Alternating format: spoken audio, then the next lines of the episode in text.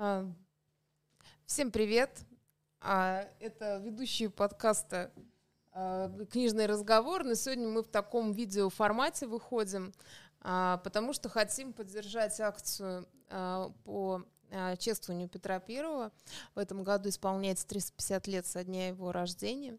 И наша библиотека участвует и, собственно, является организатором а, библиомарафона э, «Истинно великий человек».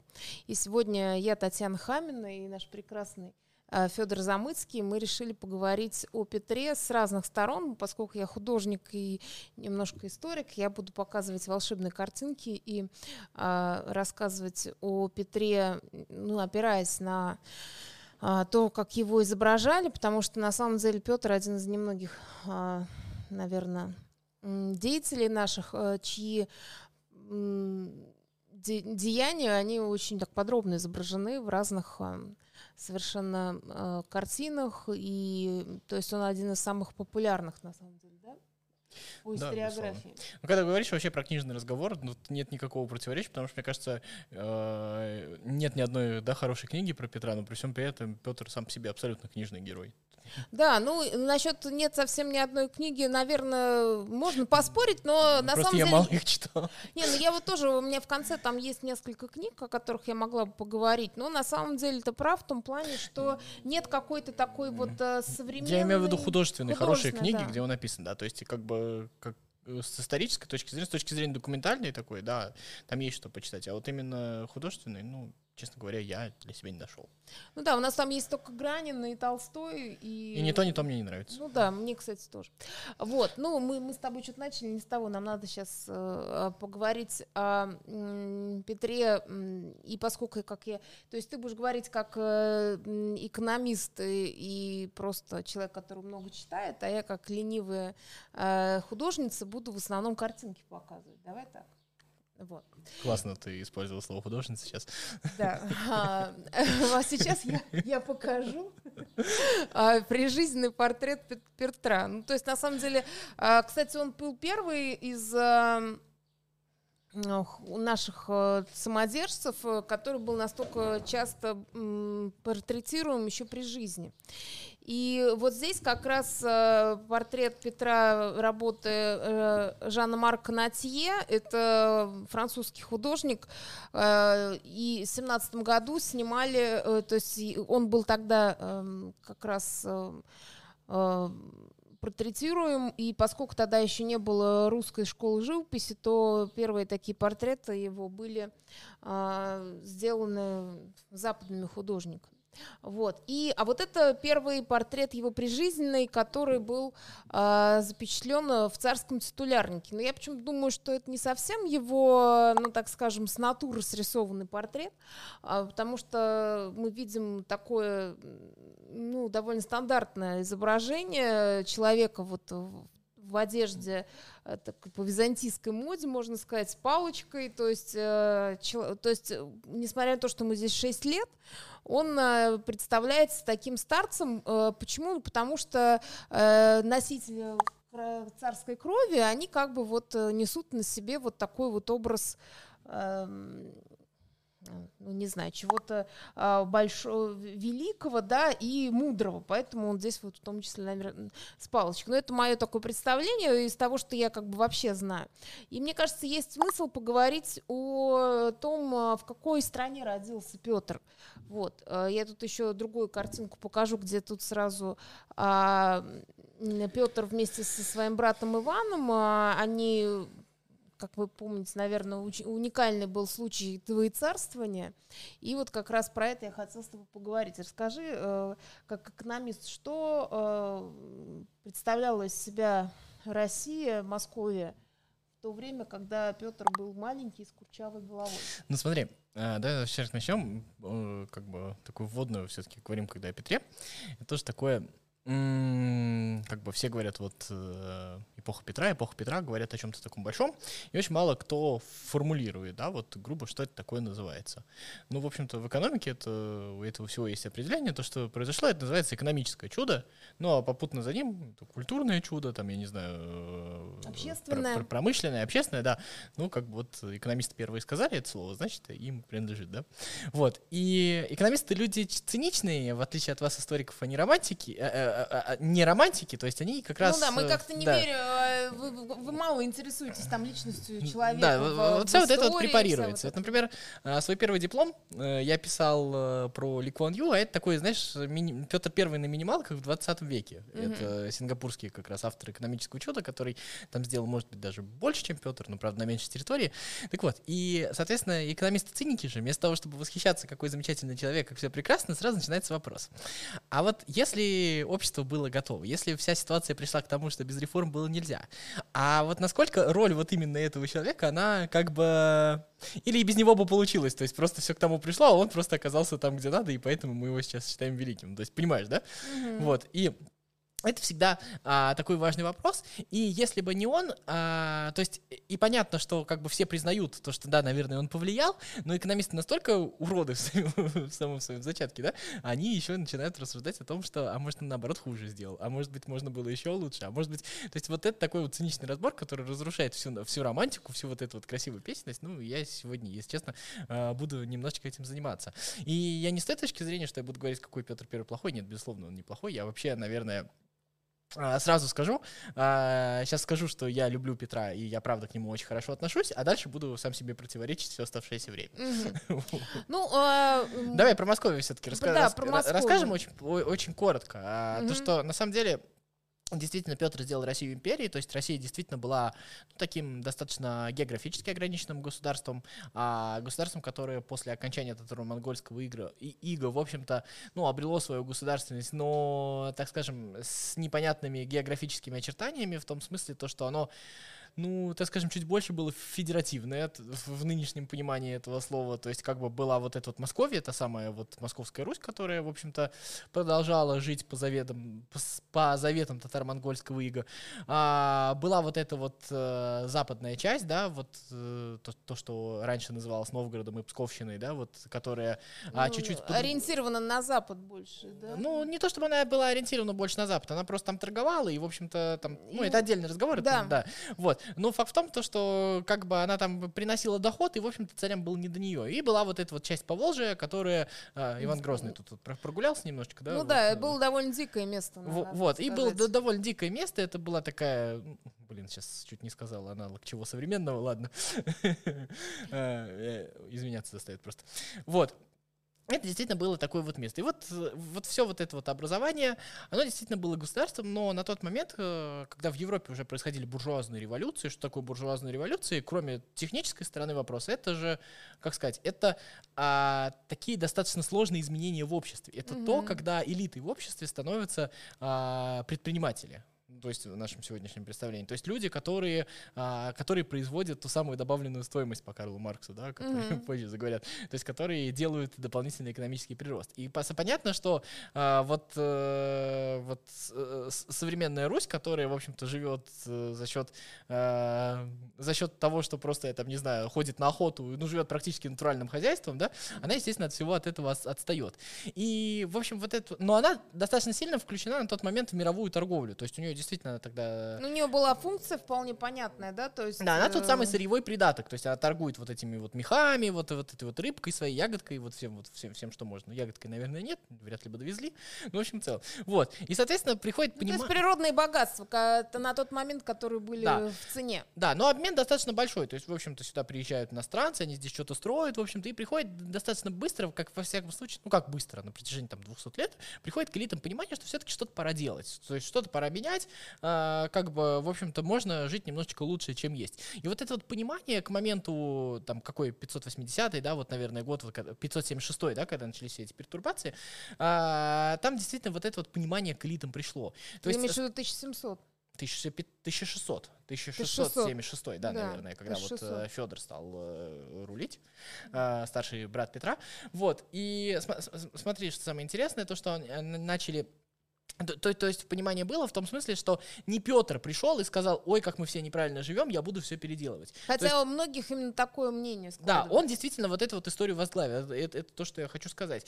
И самое главное, то, что у Федора были свои представления, как это нужно делать. И, кстати говоря, первые зачатки, на самом деле, переделывания флота, просто сейчас нет времени об этом рассказывать, попробуйте поискать, но идею там постройки флота это уже начал э, Федор Алексеевич. То есть это не новая идея. Ну и, соответственно, сестра Петра, представителем, так скажем, попечителем, который был э, Василий Васильевич Голицын, у него были свои программы, как вот нужно реформировать в России. У него, кстати говоря, э, были вот программные... Довольно скажем, здравые идеи. А, во-первых, они были достаточно здравые. Во-вторых, э, о чем сегодня поговорим, если Петр, наоборот, закрепостил Россию, то Василий Васильевич Голицын э, собирался освобождать крестьян. Но об этом тоже чуть позже, да?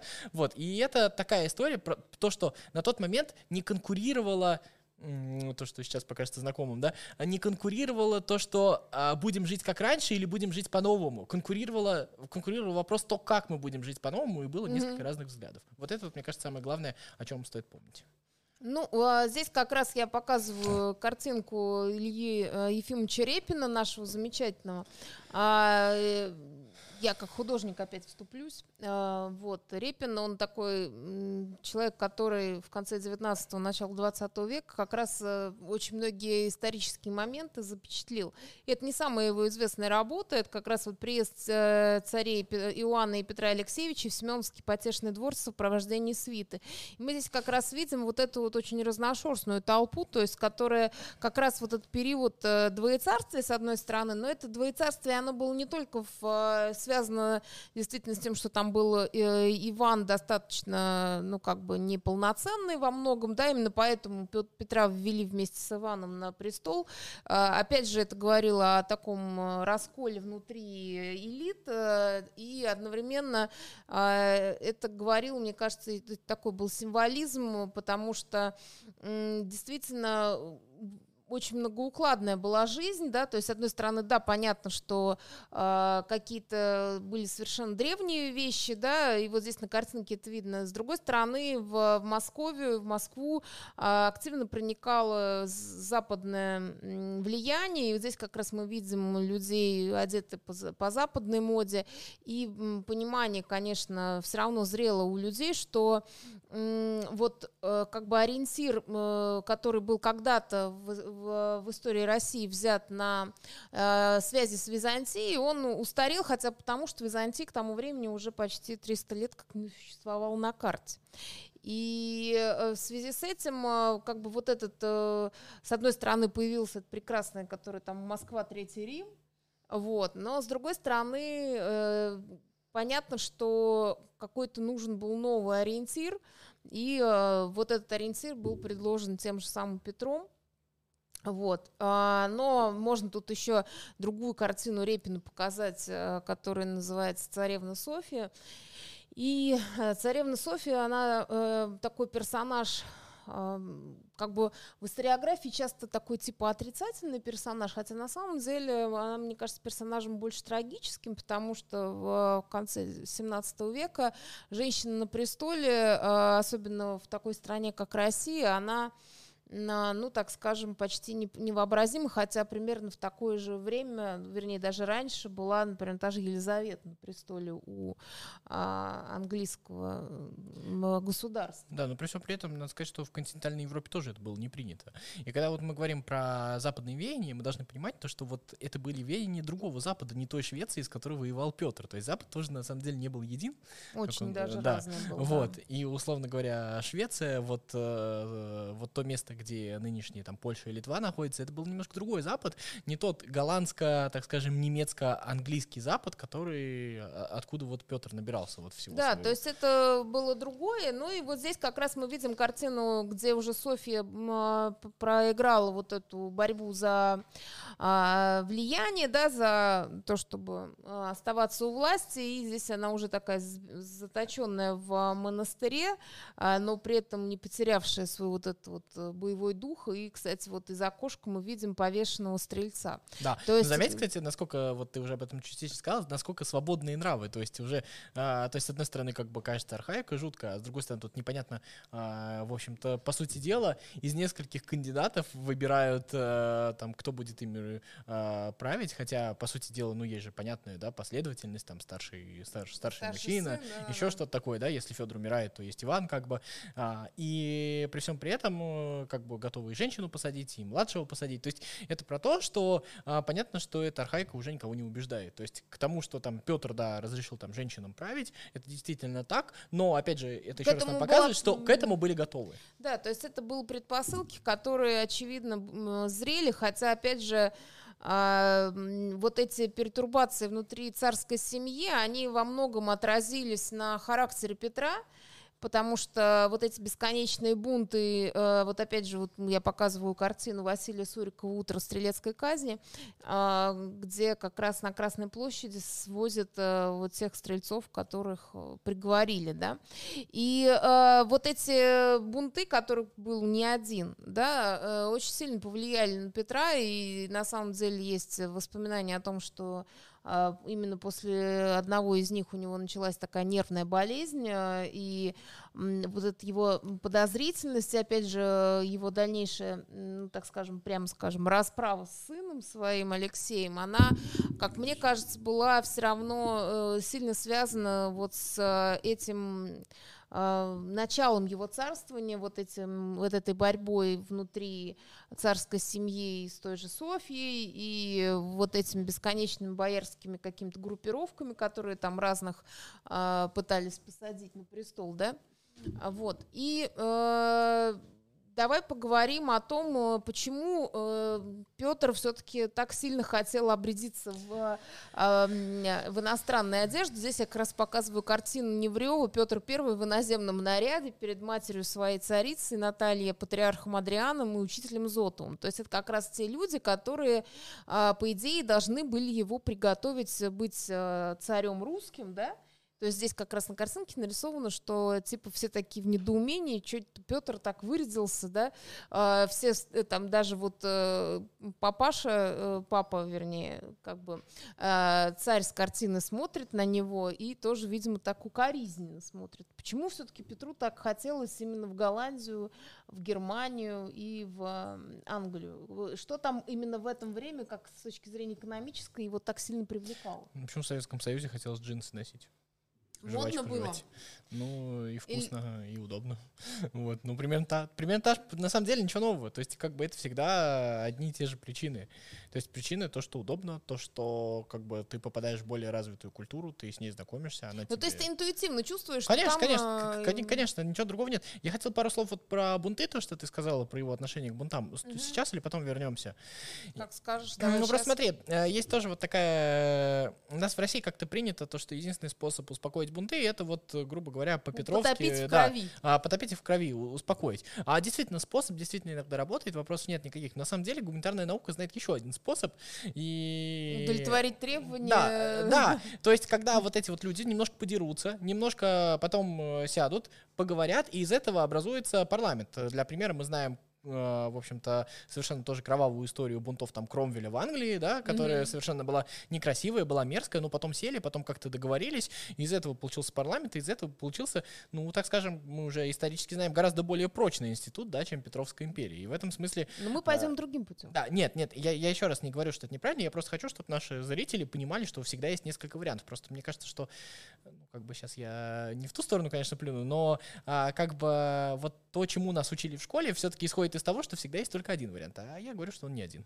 Ну, действительно, не один. Тем более, что, опять же, когда-то можно было потопить в крови, а когда-то, видишь, не получается. Как, например, опять же, в в истории там уже революции поздних, там тоже 1905 год, да, то есть да, да, конечно, топили, конечно. топили, но уже все, как говорится, не А 200 лет, которые можно было потратить на то, чтобы учиться договариваться, а, потрачены да. были по-другому, это тоже, да. Согласна. Вот. И э, давай поговорим про Великое посольство. Вот здесь как раз я показываю гравюр Маркуса «Великое посольство Петра Первого в Европе». Это э, всем известное, так скажем, очень любят его изображать и в кино, кстати, партии, и а, так скажем, много о нем пишут отдельно, есть много монографий, посвященных этому событию. Это как раз его ученичество и одновременно э, налаживание связей вот в течение двух лет. А, то есть его по поездки в... Он же не только по верфям ездил и чему-то учился, он еще и общался с а, своими коллегами. Ну, да, не только с коллегами, на самом деле он достаточно был западными прост. партнерами, он достаточно был про... Насколько говорить. я понимаю, он достаточно был прост в общении, то есть для него там, условно говоря, зайти в какой-нибудь трактир достаточно простецкий, и было ничего такого страшного. То есть да. в, этом, в этом смысле это действительно был уникальный человек, который как бы, ну, совершенно не, не, не чурался, и отсюда как бы вот у, у него же многие его вообще поступки и впоследствии были достаточно, ну, как бы простонародные, что ли, он действительно не сноп в этом смысле, если хотите. Нет, мне вот. кажется, это, знаешь, знаешь, это еще опять же связано в том числе с его э, происхождением. Он же как-то тоже там когда-то говорил, был действительно младшим сыном, и поэтому его никто особо не готовил к роли наследника. И плюс, опять же, его мать, э, так скажем, у нее были там тоже проблемы с э, другими эти кня... не княжескими, а как это называется, боярскими партиями, поэтому они долгое время вообще жили не, у два, не во дворе. Да, ну заметьте, не при дворе, да. Э, как бы тут же история произошла, которая всем угодила, да, то есть как бы с одной стороны действительно как бы наследник какой-никакой, да, то есть он как бы и сторонником династи... династическим, да, а, угодил. И в то же время а, люди, так скажем, ну так скажем, революционных взглядов тоже были удовлетворены, потому что они, в общем-то, сломали эту систему, да, потому что, в общем общем-то, а, так скажем, царем стал тот, кто им, по сути, должен, не должен был быть. Все-таки они могли это приписать себе. Это, кстати, ответ на вопрос, а как-то так вообще ничего, по сути дела, такого сверхъестественного не произошло, пока он два года отсутствовал. Это же тоже говорит о каком-то таком, да, а, управленческом доверии, потому что какой бы ты ни был крутой руководитель, если тебя нет два года и тебя за это время, в общем-то, не подвинут, это какой-то такой тоже успех. Ну, с одной стороны, да, с другой стороны, мне кажется, это доказывает, опять же, знаешь, такую э, не всеми, мне кажется, понимаемую аксиому, что правит не конкретный даже часто человек, а правит э, институты и системы. И если что-то оставалось, пусть там, э, понятное дело, все такое достаточно архаичное, то как бы отсутствие непосредственного начальника чаще всего не сильно влияет на отлаженный механизм. Правда?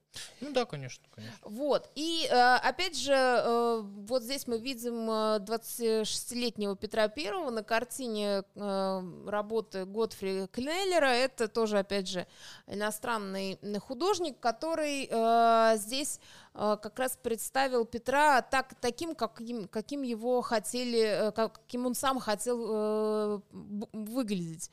То есть это еще было до всяких его военных побед, а здесь мы видим, во-первых, э, на картине мне нравится, что он такой здесь исполинского роста, а он действительно был исполинского роста, вот, и во-вторых, он такой с подзорной трубой, как э, такой прям рыцарь в сияющих доспехах, в, в мантии в королевской, и на заднем плане там как раз такие вот э, корабли, да, то есть он, в общем-то, не скрывал своих намерений сделать свою страну морской морской державой. И я думаю, что те западные партнеры, с которыми он общался, они, э, мне кажется, были довольно скептически настроены, как ты считаешь, э, по поводу перспектив э, российской Слушай, я опять, э, даже, да, даже на рубеже 17-18 веков, я думаю, что это достаточно разные западные партнеры, потому что ты что думаешь, что, ну, окей, если ты можешь укусить Швецию, давай посмотрим, почему вы чужими руками не попробуйте это. Да, тем более, что тогда Швеция как раз она претендовала на роль гегемона э, Европы, и э, поэтому, естественно, мне кажется, что э, та же Англия с Голландией, они э, были не против э, немножко ей э, так скажем, не, не помогать Не помогать, правильно. А, вот. А, ну, опять же, здесь еще я показываю картинку. Э, Петр I накрывает заговорщиков в доме Циклера 23 февраля 1697 года. То есть, хоть ты и говорил, что не было у нас э, сильно там как бы в его отсутствие бунтов, но тем не менее...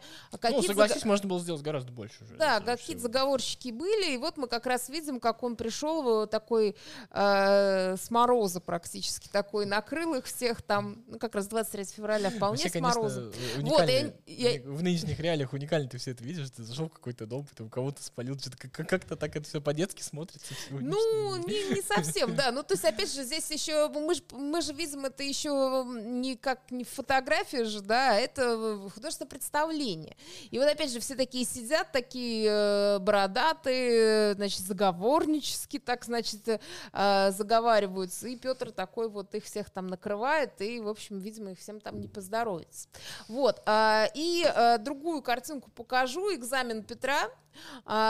Мне хотелось бы здесь поговорить о том, что Петр, несмотря на то, что был э, царских кровей и, собственно, нас, назвался императором, не чурался совершенно вполне прикладных наук, правильно? Да, вот, и здесь как раз мы видим, что он сдает экзамен на, на вот знание корабельного дела и как раз вот людям э, в Голландии, да, то есть он действительно был человеком, который не чурался знать э, все техническое дело именно строительства кораблей на э, своей шкуре, как бы это понимать, да, как, как это сделать, то есть это, мне кажется, один из немногих примеров, когда э, руководитель обладает прикладными навыками, как ты считаешь?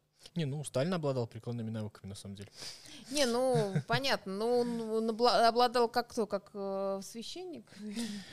Не, ну чисто физически он там даже что-то там нарисовал, что-то там соорудил какие, в каких-то этих. Ну, опять же, так говорят, не знаю. Опять же, про Петра тоже говорят, сама понимаешь. Да, но опять вот. же, дело в том, что Петр действительно был человеком, который сделал э, вообще действительно большой прорыв. И вот мы здесь видим э, картину замечательную «Новое в России дело».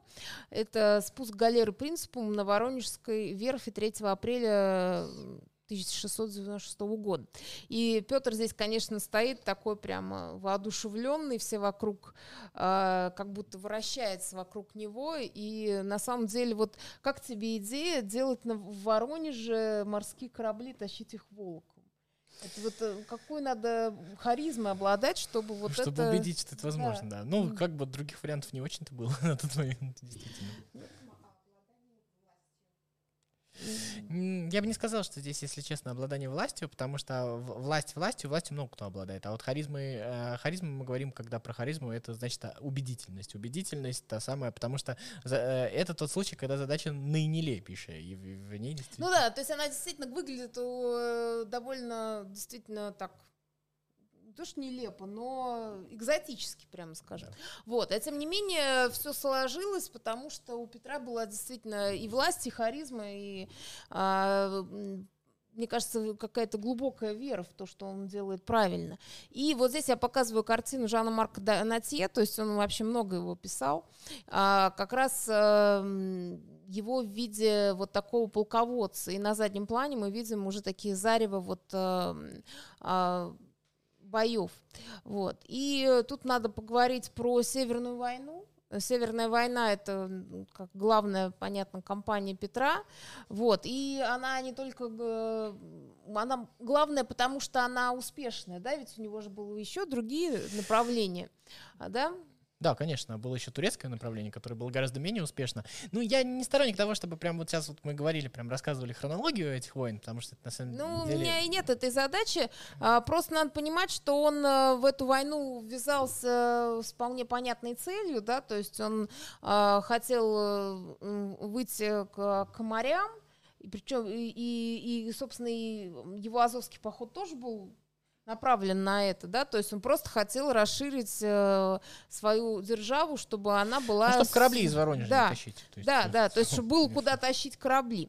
Вот, и, э, ну, поскольку я художник, я буду показывать картинки, то есть э, понятное дело, что эта война длилась довольно долго и было много сражений, но вот я показываю битву при Нарве, довольно такой большая э, масштабная картина, и видно, что огромное количество людей в ней, э, в этой битве были э, задействованы, и на самом деле это была очень тяжелая осада Нарвы, вот, и э, вот другую картину тоже под, покажу э, этой кампании. Это как раз уже после того, как все-таки Нарву взяли, Петр I усмиряет солдат после взятия Нарвы. Дело в том, что действительно была тяжелая осада, и э, солдаты были довольно, так скажем, остервенелы к тому времени, потому что город очень сопротивлялся, и э, Петр, он действительно очень жестко пресекал любые попытки мародерства. Э, мне кажется, это было связано с тем, что он действительно считал себя европейским государем, и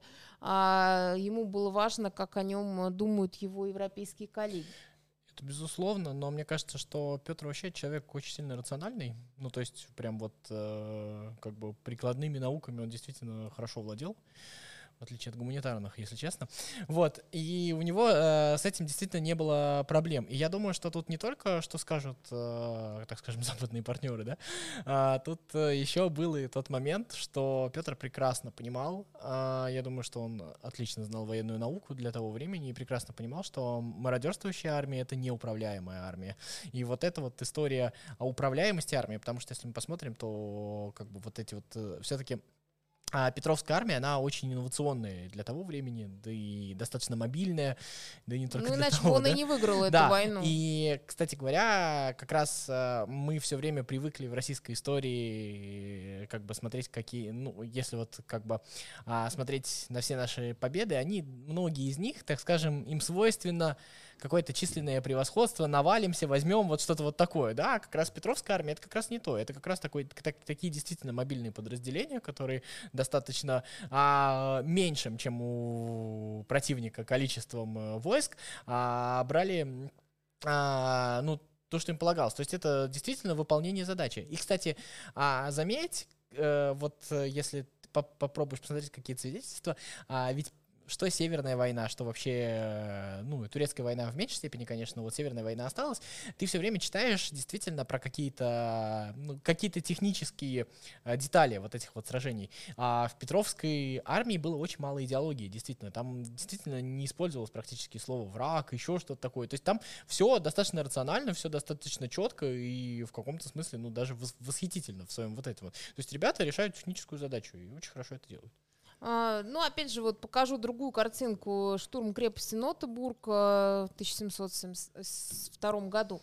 Вот. И вот этот э, знаменитый орешек, э, который эм, то есть э, а, а, ему много посвящено, кстати, в историографии. Я просто не знаток э, военной истории, но мне понравилось, как э, Петр описал это а, сражение. Да? То есть, правда, зело жесток сей орех был, однако, слава богу, счастливо разгрызен. Артиллерия наша зело чудесно, дело свое исправила. Как раз к вопросу о том, что все-таки он полагался именно на такую вполне себе техническую работу, да, ну, то есть нет войск. вот этого, то, что там, я не знаю, героический подвиг. Не, артиллерия исправила. Все просто.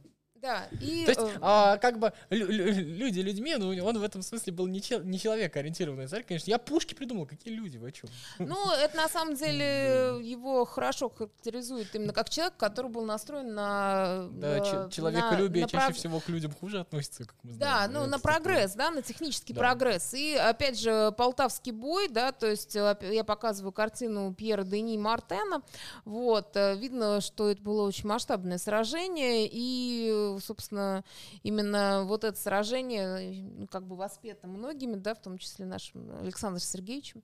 Вот. И э, закончилось шведское господство Европе, да, опять же, наши западные партнеры, наверное, там потирали руки. Вообще, когда, конечно, сейчас называешь эти вещи, очень сложно представить, э, говоришь в Европе, да, это уже какие-то такие неевропейские территории сегодня для нас, ну вот, угу. для понимания того, что себя представляла та самая допетровская Московия.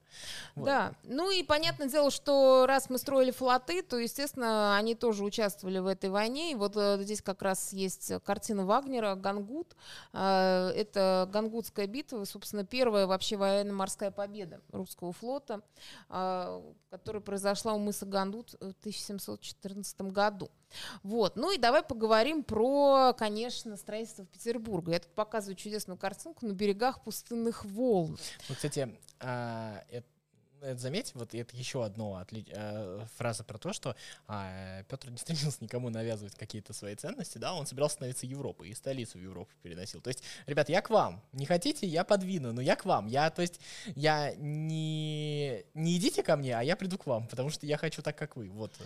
Ну, э, нет, при этом у него были вполне себе э, такие, так скажем, Э, масштабные планы, то есть э, не знает, что как бы, знаешь, как это называется, низкопоклонничество перед Западом, он не, не практиковал. Он просто видел, что там есть прогресс, и он его просто брал и брал на вооружение для своей державы. Ну, то есть, если бы сегодня, да, если бы сегодня представим Петра, он, скорее всего, там соревновался бы с Илоном Маском в количестве спутников. То есть у него просто война — это метод на тот момент был Слушай, ну, мне кажется, что не совсем так, потому что вот я про Илона Маска, он все-таки такой, не, не сказать, чтобы был прагматик, а Петр Первый, он прагматик. Ну, возможно. Не, я Маска условно привожу в том смысле, что, что э, человек посмотрел, э, какой способ, на его взгляд, будет самым эффективным в тот момент, и решил, что вот этот. Согласна. Да. Э, что на тот момент, кстати, в Европе был вполне себе принят.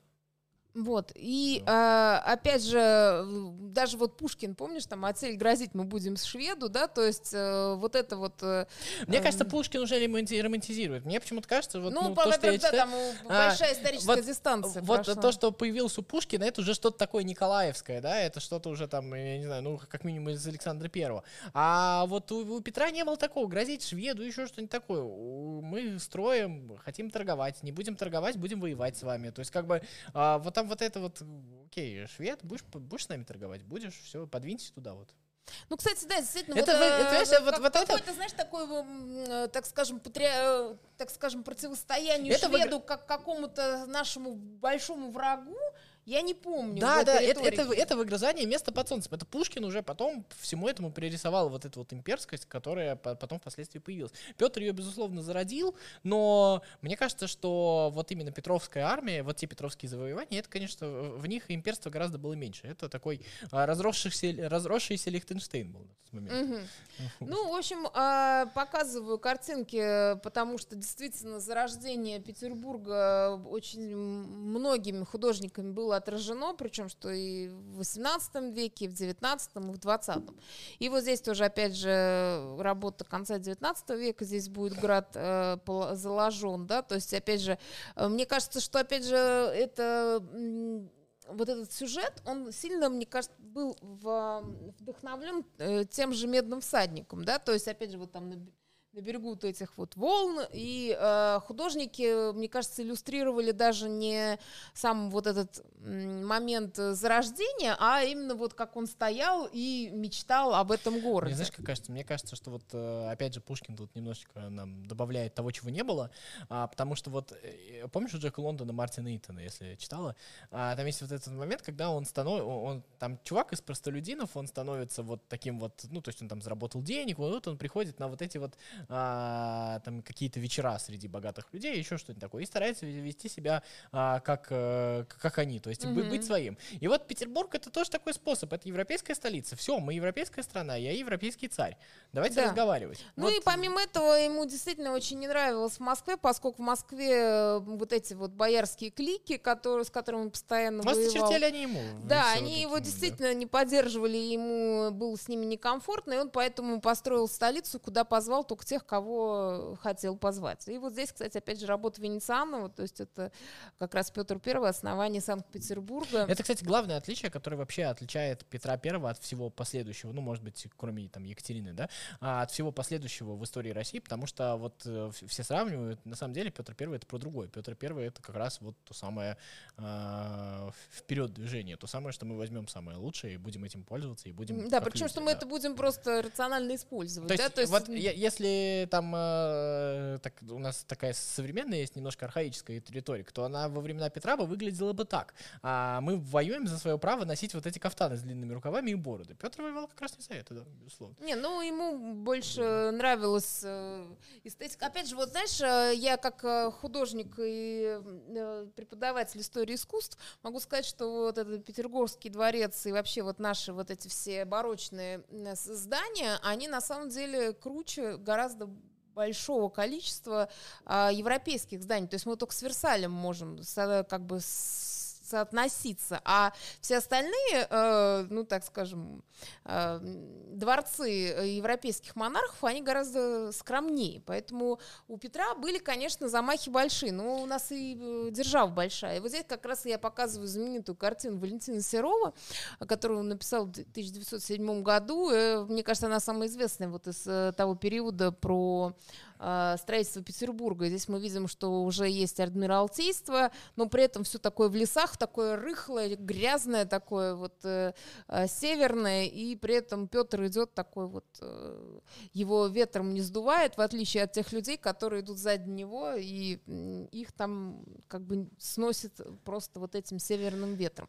И э, на самом деле вот эта вот э, непреклонность Петра и э, действительно харизма, она, э, ну, тут вот вот знаешь, вот здесь вот я не могу не сказать, что э, все-таки роль в истории человека. Да, конечно, нет, нет это, э, это, это не, тут и очень сложно отрицать. Это, это даже не оспаривается. Это вообще уникальный такой э, путь модернизации, путь европейской модернизации и путь то, что э, еще раз своего права быть цивилизацией. Вот вот это вот важно. Не разрушить цивилизацию, а встроиться в цивилизацию. Я еще раз скажу, для меня вот это в Петре самое ценное, потому что все остальное. Но вот когда мы там говорим с тобой про имперскость, которая безусловно с победами приходит, приходит убежденность себе, приходит заигранность, давай все-таки я про турецкую войну пару слов скажу. Скажи. Потому что вот это вот вот это вот классическая история того, как э, в общем-то теми методами, которыми ты достиг успеха, пойти а, тиражировать их в других да, местах. тиражировать. Да? И не понимать специфику ситуации уже от радости, от того, какой ты большой и великий. Вот здесь вот начинается... Я все могу. Это, знаешь, да. тоже Наполеон тоже сказал как-то. Я все могу, Потому и что, потом начало, а, начал проигрывать. А, в, в, в, в чем была круть Петровской армии? Действительно, артиллерия, действительно, вот эти вот э, быстрые отряды, да, вот, вот эта вот осада замков, еще что-то такое. То есть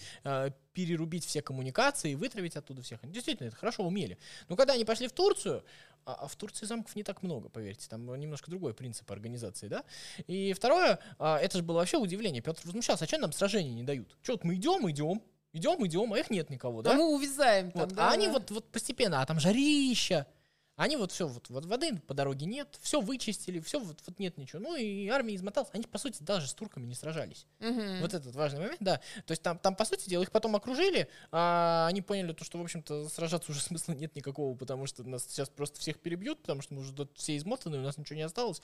Вот. А, их окружили и просто потребовали выкуп. Там Екатерина, его уже вторая жена, да. Выкупала. А, да, она просто собрала, а армия тоже замечательный момент, да, он как бы шел нести свет свой европейский всем, потому что взяли там с собой всех своих жен, всю свою там вот эту свиту, вот все вот это вот с собой повели, вот, и, значит, они там собрали все свои драгоценности, и, в общем, откупились от, э, от турок, а турки, кстати, отпустили тогда э, Карла, шведского, да, они mm-hmm. вот это, это тоже была там такая договоренность, он им там что-то как-то тоже от них откупился, в общем, турки разбогатели, а, Петр пошел назад, потом, правда, Карла победил еще раз, но вот еще раз, а, Петр готовился к европейской войне, вот это вот другая специфика, и это такая неудача, которая, кстати, в истории, ну, как бы очень мало описывается. Ну да, очень... у нас потому что Петр да. все-таки такая фигура сияющая, поэтому, а, как правило, она про... э, не про, не про не, неудачи, а про, про Ну, опять же, это же абсолютно классический сценарий, да, когда мы знаем то, что люди, в общем-то, а, победившие в одном месте лезут в другое и там терпят неудачу. Это, это нормальная история, потому что это там, э, ну, все ведущие там армии мира от этого пострадали. Это совершенно нормально.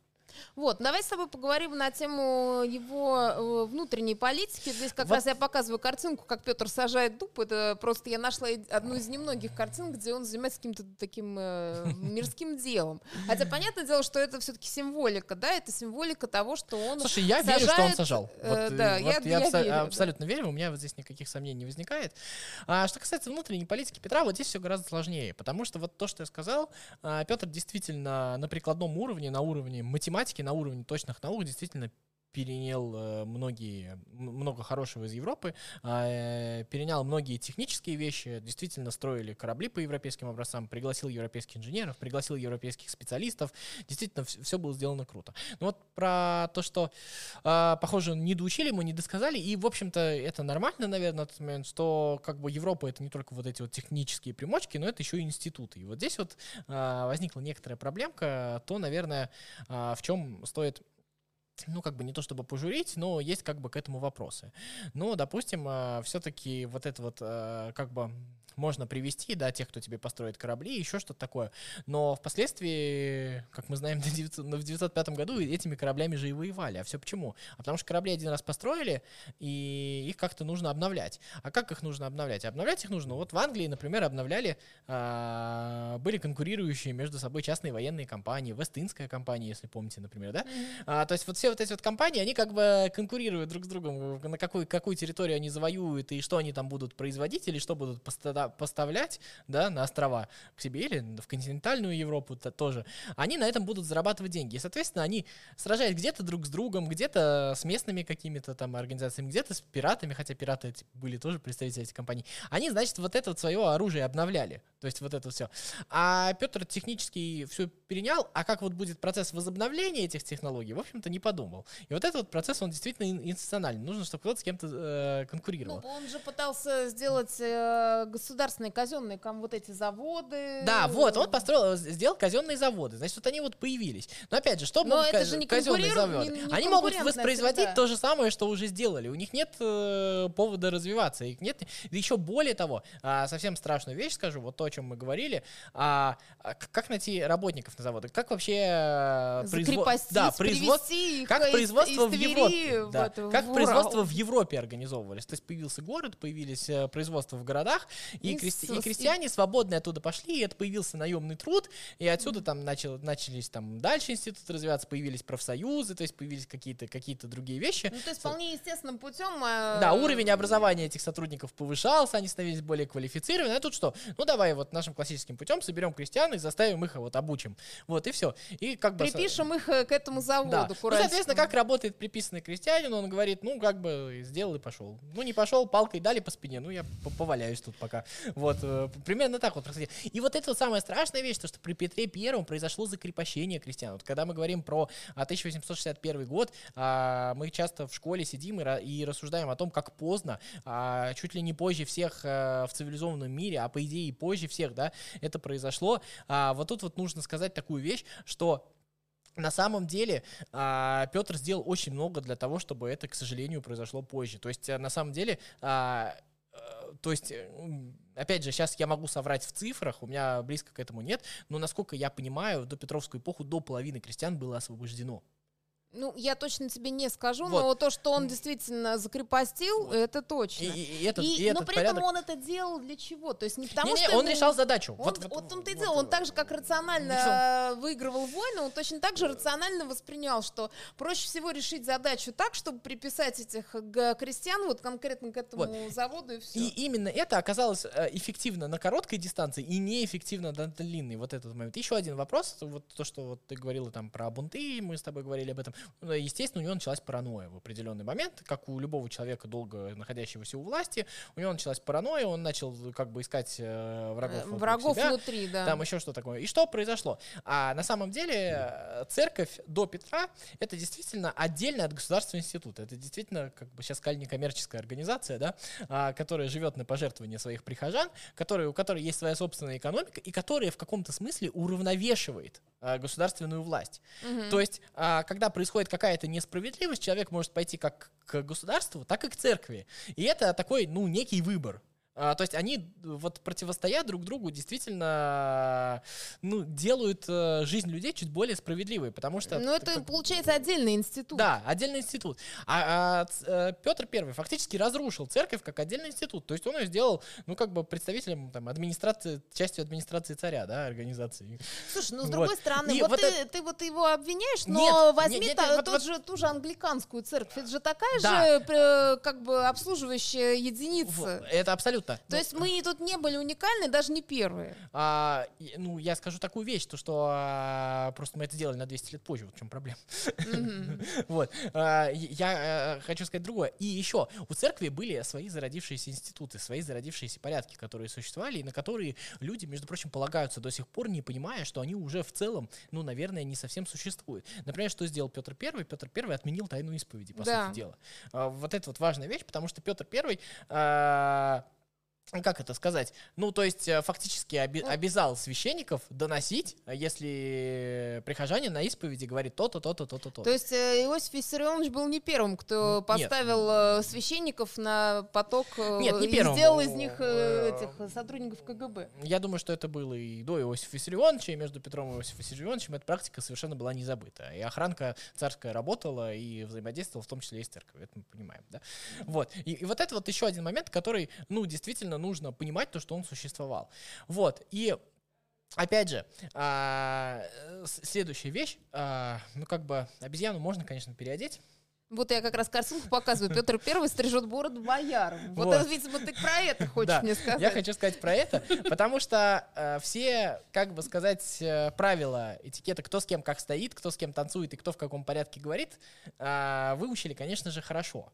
А вот зачем нужно и какая у этого предыстория, и, и как это должно работать, то есть ты говоришь про какой-то механический перенос, да, э, как, как, без внутреннего Конечно, содержания. понимаешь, э, как тебе сказать, бал закончился, и можно там, я не знаю, в сторонке за домом на сеновале делать уже все, что хочешь, э, они вежливо и Палками бить да, крестьян. Да, там. да, да, да, да, это, это, это, уже, это уже вот так вот работает. И, и, и, и вот это вот то, то, тоже момент, который нужно знать. Я вот сейчас, сейчас, я не знаю, там ты еще, наверное, что-то будешь показывать, я просто как бы закручу свое, потом, возможно, еще что-то скажу.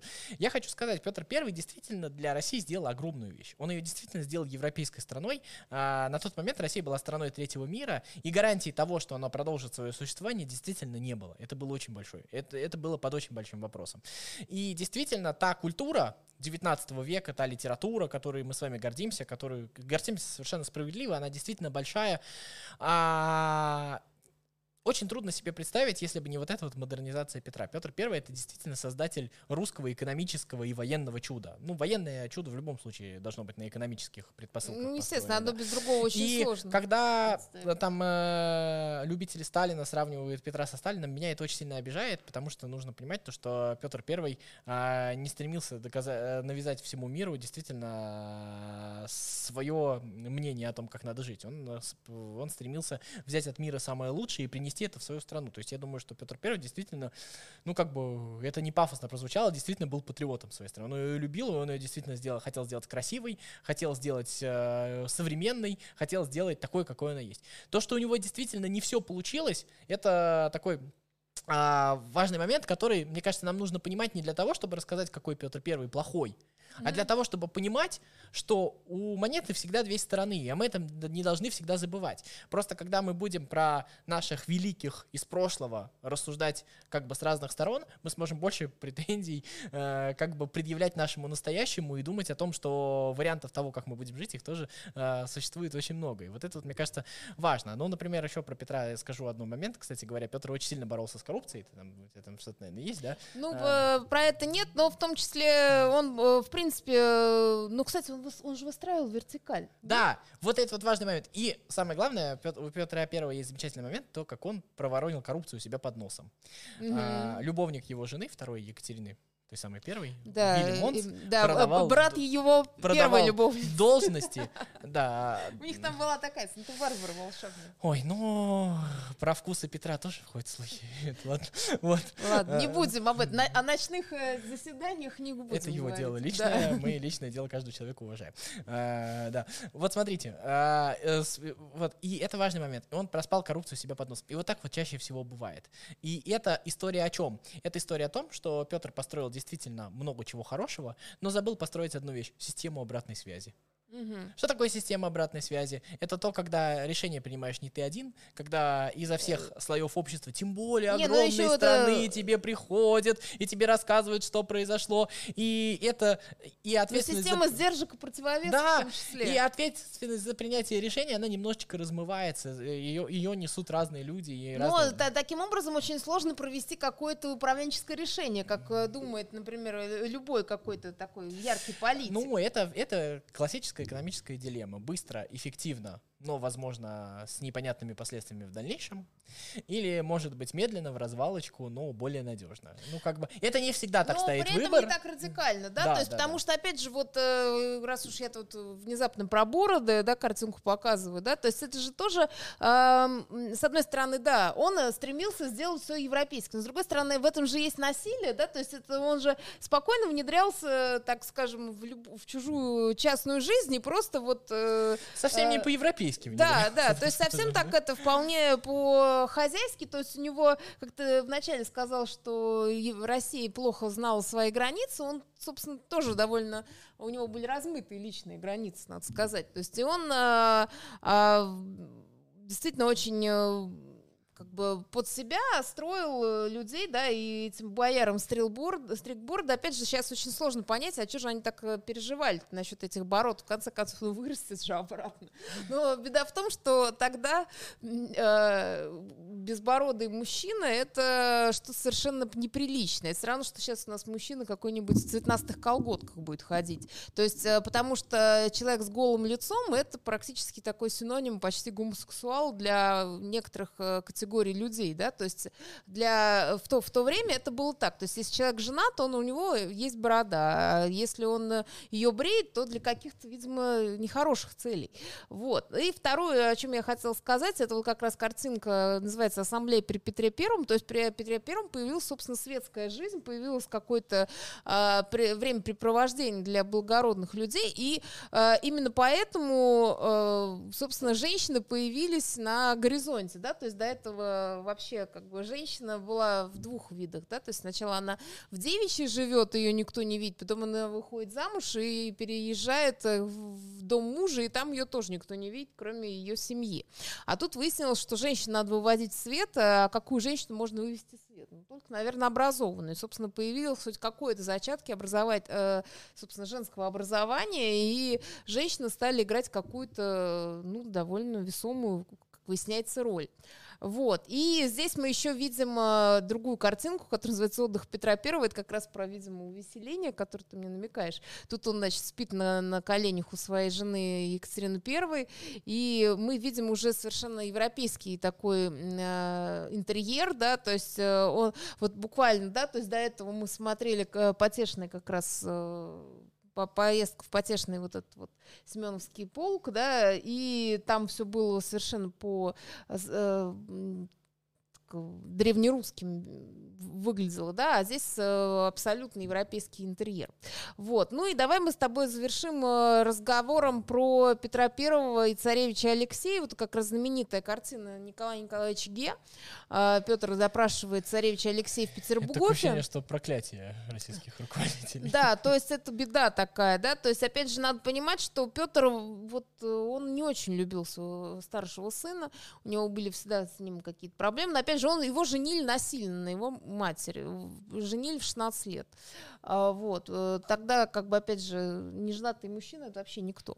А, вот. И, э, опять же, вот этот э, момент про его казнь, она же тоже случилась не на пустом месте, долго очень зрел вот этот вот э, конфликт, во-первых. Во-вторых, опять же, даже то, что когда он от него избавился, он чисто рационально от него в том числе избавился, когда у него появился сын от, от Екатерины. Просто этот сын э, у, не, ну, умер во, то, что в младенчестве. То, что он не просто как бы сына завалил, да, это не, не было так. То есть там была история... Там была многоходовочка. Да, ну, ну во-первых, там была действительно история, ну, как бы с заговором. Не знаю, насколько он был придуман. Это ну, то, там такое ощущение, что он его провоцировал, на самом деле. Ну, да, но опять же, я про то, что как бы с точки зрения Петра это он выглядел, как он даже сыном может пожертвовать ради государства. То есть, как бы мы сейчас там говорим, то, что он не любил, еще что-то, но это все а, домыслы. И как бы вот э, тебе многие историки расскажут, то, что вот это он ставил личное, вы, э, государственное, выше, выше личного. Выше личное. Я с этим, конечно, не согласен.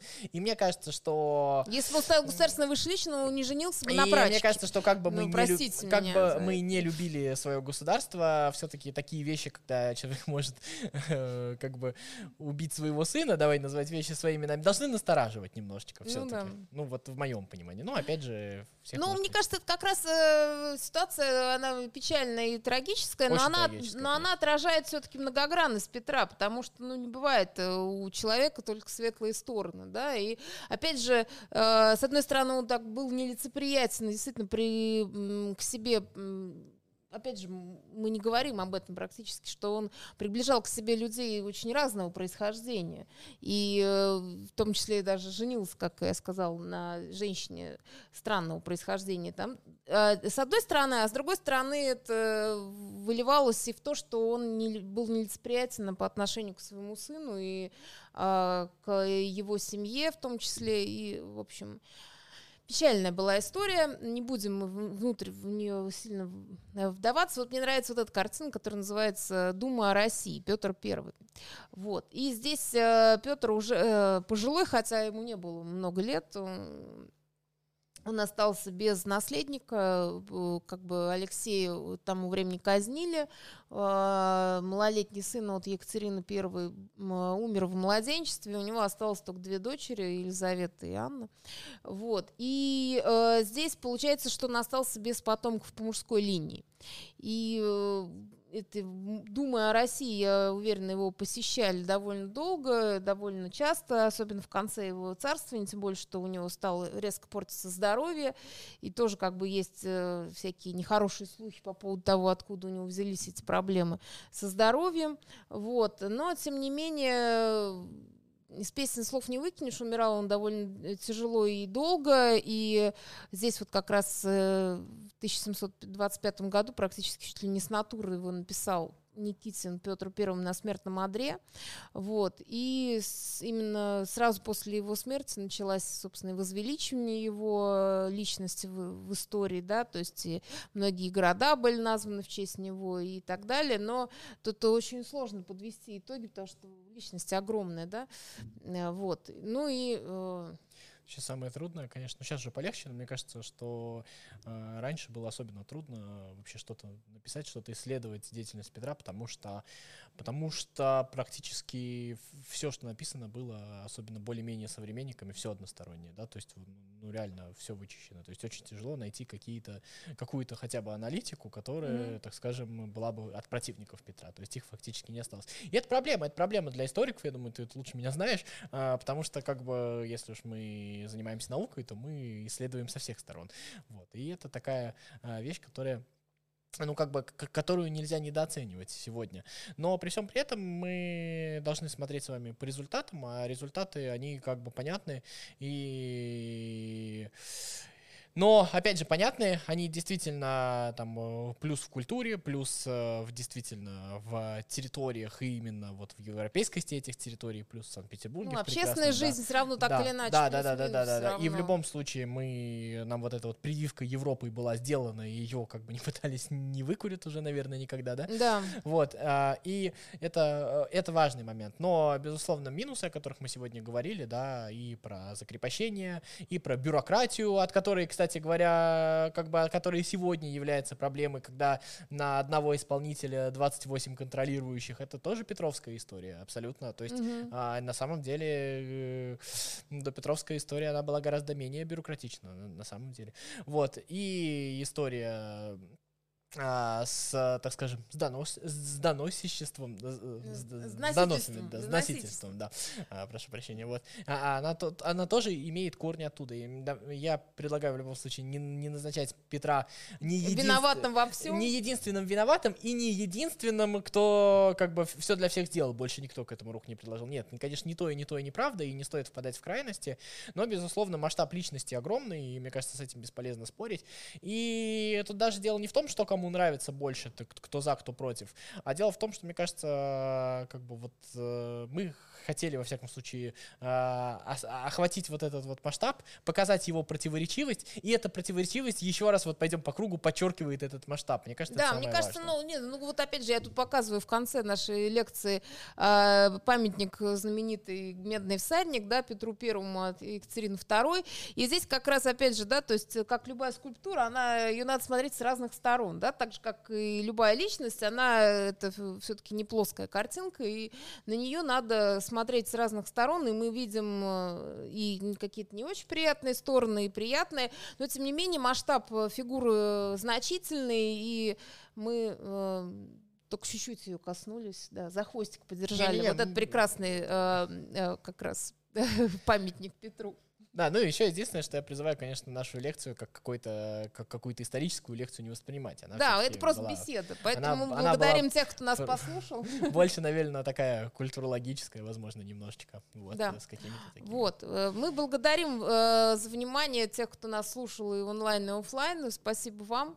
Э, участвуйте в нашем библиомарафоне э, «Истинно великий человек». Э, предлагайте новые темы для таких вот бесед. Мы с Федором вообще любители поболтать, поэтому с удовольствием поболтаем. А уж про Петра так грех говорить. Вот. До свидания. Всем пока. Спасибо.